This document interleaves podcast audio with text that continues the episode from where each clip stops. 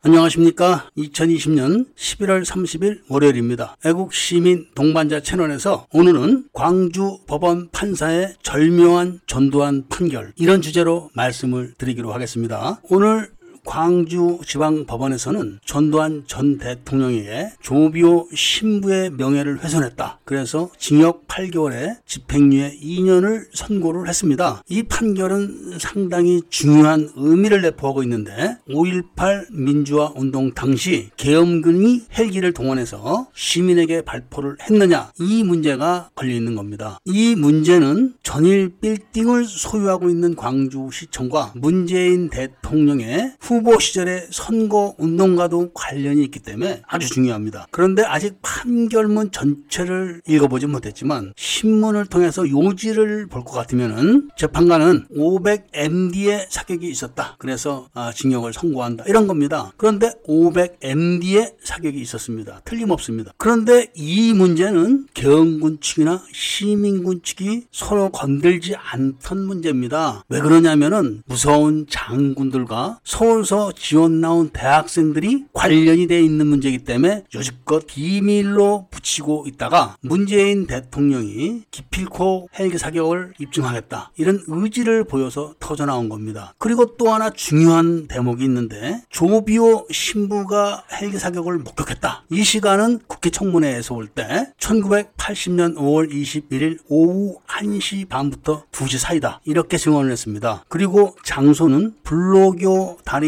상공 170m 지점에서 사직공원 방향이다. 이렇게 증언을 한 바가 있습니다. 그리고 또 다른 사람도 비슷한 시간에 백운동이라는 곳에서 누군가 헬기 사격을 당해서 자기가 병원에 데려다 줬다. 이렇게 증언을 하고 있습니다. 그러니까 검사 측은 이 사실로 봐서 헬기 사격이 있었는데 전두환 전 대통령 측이 헬기 사격이 없었다. 저 사람들이 거짓말한다. 이렇게 해서 명예훼손이 걸려버린 겁니다. 그런데 판사는 21일 날 500MB 헬기 사격이 있었다. 이렇게 증거를 들이대면서 전두환 전 대통령에게 징역 8월에 집행유예 2년을 선고했습니다. 그런데 실제로 500MD의 사격이 있었습니다. 그런데 문제는 그 사격이 두 사람 이 증언하는 시간과 다르고 장소가 다릅니다. 전두환 전 대통령 측은 이 점을 확인을 해달라고 요청을 해야 됩니다. 법원에. 자, 그럼 왜 500MD가 사격을 했을까요? 어디서, 언제, 왜, 무엇 때문에 사격을 했을까요? 아직까지 제가 무서운 장군 편들을 다 말씀을 드리지 않았는데, 일단 군분교 작전으로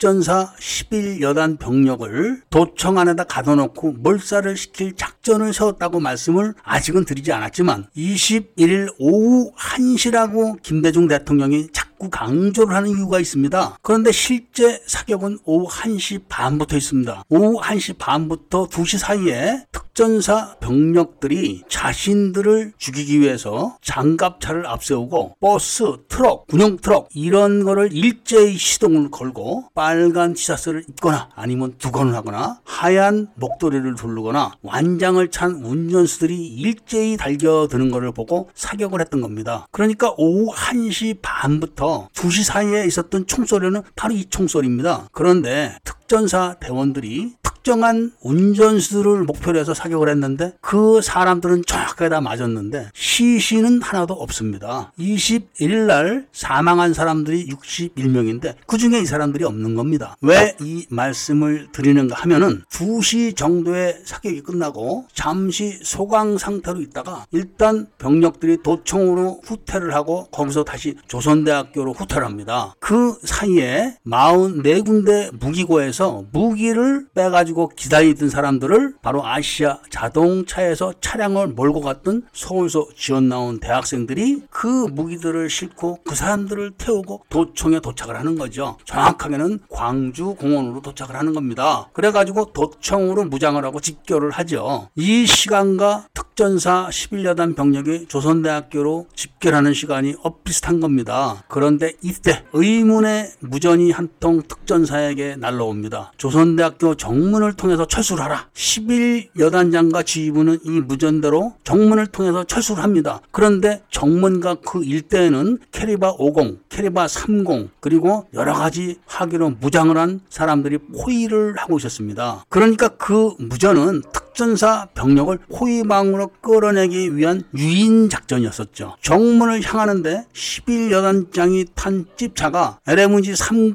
사격을 받습니다. 그러니까 운전병이 하산대 직통으로 맞고 총격에 의해서 죽어가면서 핸들을 급히 꺾어서 집차가 뒤집어져 버립니다. 그 뒤집힌 집차 안에서 여단장은 참모들의 도움으로 간신히 기어 나와서 구보르다 조선대학교 뒷산을 향해서 도주를 하게 됩니다. 참모들과 함께. 그리고 집차 뒤에 특전사 보급 트럭 두 대가 있었는데 그 두 대 운전병들이 바로 체포가 됩니다. 그 트럭에는 특전사 군복이 실려 있었습니다. 그 군복을 뺏어서 전부 다 나눠 입은 겁니다. 그 시간부로. 그리고 운전병들은 체포해서 도총으로 끌고 가서 도끼로 찍어 죽였다고 합니다. 상황이 이렇게 되니까 여단장 뒤를 따라서 정문으로 퇴각하려던 특전사 장병들이 일제히 산 속으로 산계에서 도주를 하는 겁니다. 시민군들은 완전 무장을 한 겁니다. 5,500정의 무기와 40만 발 이상의 실탄 그리고 다량의 폭발물을 소지하고 특전사 대원들을 쫓기 시작합니다. 그런데 특 전사 대원들은 M16 소총과 방맹이밖에 없었습니다. 그러니까 절대 절명의 위기죠. 완전 무장한 3천명 가량의 인원이 이들을 쫓는 겁니다. 그래서 이들은 바로 무전으로 구조를 요청했고 이때 계엄사 측에서 500MD 한 대를 보내가지고 그 500MD가 조선대 뒷산에다가 위협 사격을 가한 것입니다. 이게 1950년 5월 21일 4시 이후죠. 그러 니까. 그러니까 5월 21일 오후 1시 반부터 2시 사이에 시내에서 헬기 사격을 봤다고 하는 증언들과는 다른 사격입니다. 그러니까 재판관은 사격 시간은 말을 하지 않고 그날 사격이 있었다는 것만 내세워서 전두환 전 대통령에게 징역을 선고한 겁니다. 법리적으로는 헬기 사격이 있었기 때문에 법리적으로는 큰 문제가 없어 보이지만 사실관계를 놓고 따진다면 다른 겁니다. 그러니까 조비오 신부 측에서 헬기 사격을 봤다. 그 헬기와 지금 판사가 말한 헬기는 다른 겁니다. 즉 시간과 장소가 다른 거죠. 그리고 사격 장소도 다른 것이고 사격 이유도 다른 것입니다. 개헌군 천여 명이 무장을 한 시민군 3천 명에게 포위가 돼가지고 사격을 받아서 전멸될 위기에 놓여서 지원을 요청했던 것이고 그 헬기는 명령 개통에 따라서 명령을 받고 출동을 해서 계엄군에게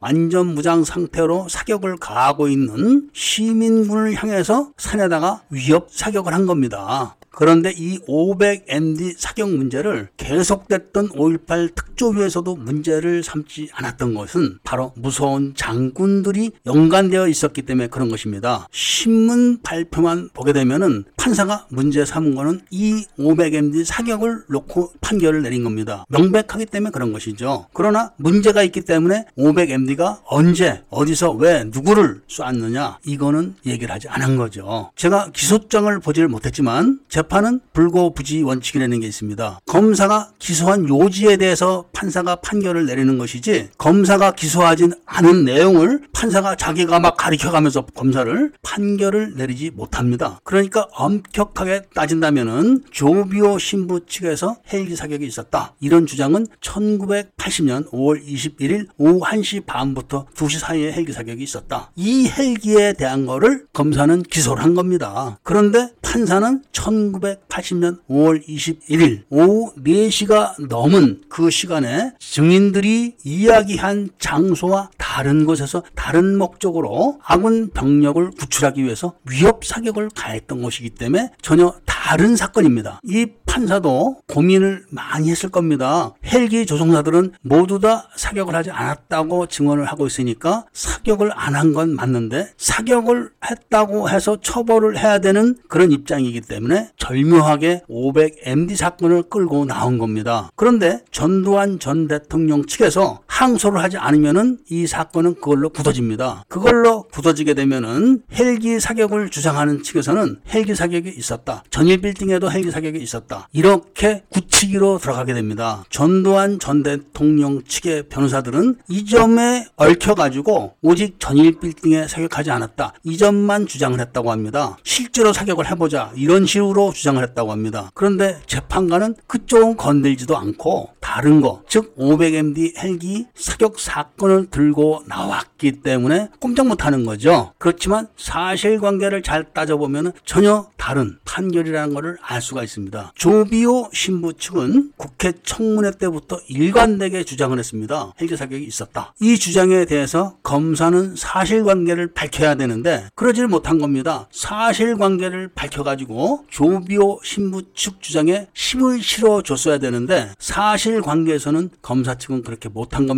전두환 전 대통령 측은 이런 사실관계들의 인과관계를 잘 파악을 해서 항소를 꼭 해야만 합니다. 그리고 참고로 조선대학교 뒷산을 통해 가지고 산 꼭대기에 있는 미군 레이더 기지를 향해서 도주하던 11공수 여단장 일행들은 레이더 기지 안에서 바로 시민군들에게 체포가 됩니다. 체포가 돼서 무장 해제를 당하고 군복도 다 뺏기고 팬티 바람으로 석방이 되었다고 하는데 이 시간 동안 연락이 두절돼 가지고 전두환 전 대통령 측이 엄청나게 많은 연락을 해서 찾아다녔다고 하는데 그런 연락 덕분에 아마 시민군들 측에서는 이들을 죽이지 않고 팬티 바람으로 석방을 시켜서 레이더 기지로 보낸 겁니다. 레이더 기지에서는 미군들이 수상한 사람들이 오니까 검문을 했겠죠. 한국군 장군이니까 기검을 해가지고 다 미군 군복을 입혀가지고 한국군 측에 연락을 해줬다고 합니다. 자세히는 모르겠으나 시민군들이 어떻게 이 사람들이 레이더 기지로 도망갈 거를 알고 쫓아갔으며 사전에 매복을 하고 있다가 딱 잡아가지고 얼마나 두들겨 팼겠습니까? 장군과 그 참모들이면 다 영광급 장교들일 텐데 모두 다 빤스바람이 돼가지고 얼마나 얻어맞았겠습니까? 이런 11 여단장이 24일 날 또 한번 크게 보병 학교 일개 분대에게 자신들의 부하가 일개 대대나 괴면 상태로 피해를 보게 돼가지고 그 때 전교사의 별 두 개를 단 사람이 바로 11여단장 별 하나짜리에게 명령을 내렸죠. 네 부하들을 죽인 저놈들, 저놈들이 다 시민군들이니까 다 쏴 죽여라. 그래서 또 그거 다 쏴 죽인다고 길길이 날리고 했다고 조종사들이 증언을 합니다. 그래서 조종사들이 현장에 가보니까 아군 병사를 안 쐈다. 결국은 안 쐈다는 겁니다. 그런데 11여단장이 쏘라고 했다. 요것만 지금 물고 늘어지면서 헬기 사격이 있었다. 이런 주장을 하는 겁니 다. 오늘 광주지방법원의 판결은 절묘한 것 같지만 전두환 전 대통령 측이 어떻게 대응하는가에 따라서 사건이 일파 만파로 커지게 될 수도 있다는 것을 말씀드리면서 오늘 이야기를 마치고자 합니다. 다음 이야기를 기대해 주시기를 부탁드리면서 오늘 이야기를 마치고자 합니다. 구독과 좋아요를 부탁드리고 이런 사실들을 많은 사람들에게 알려주시기를 부탁합니다. 나라를 바로 잡아야 되는데 이런 상태를 보면은 잡혀질 것 같습니까?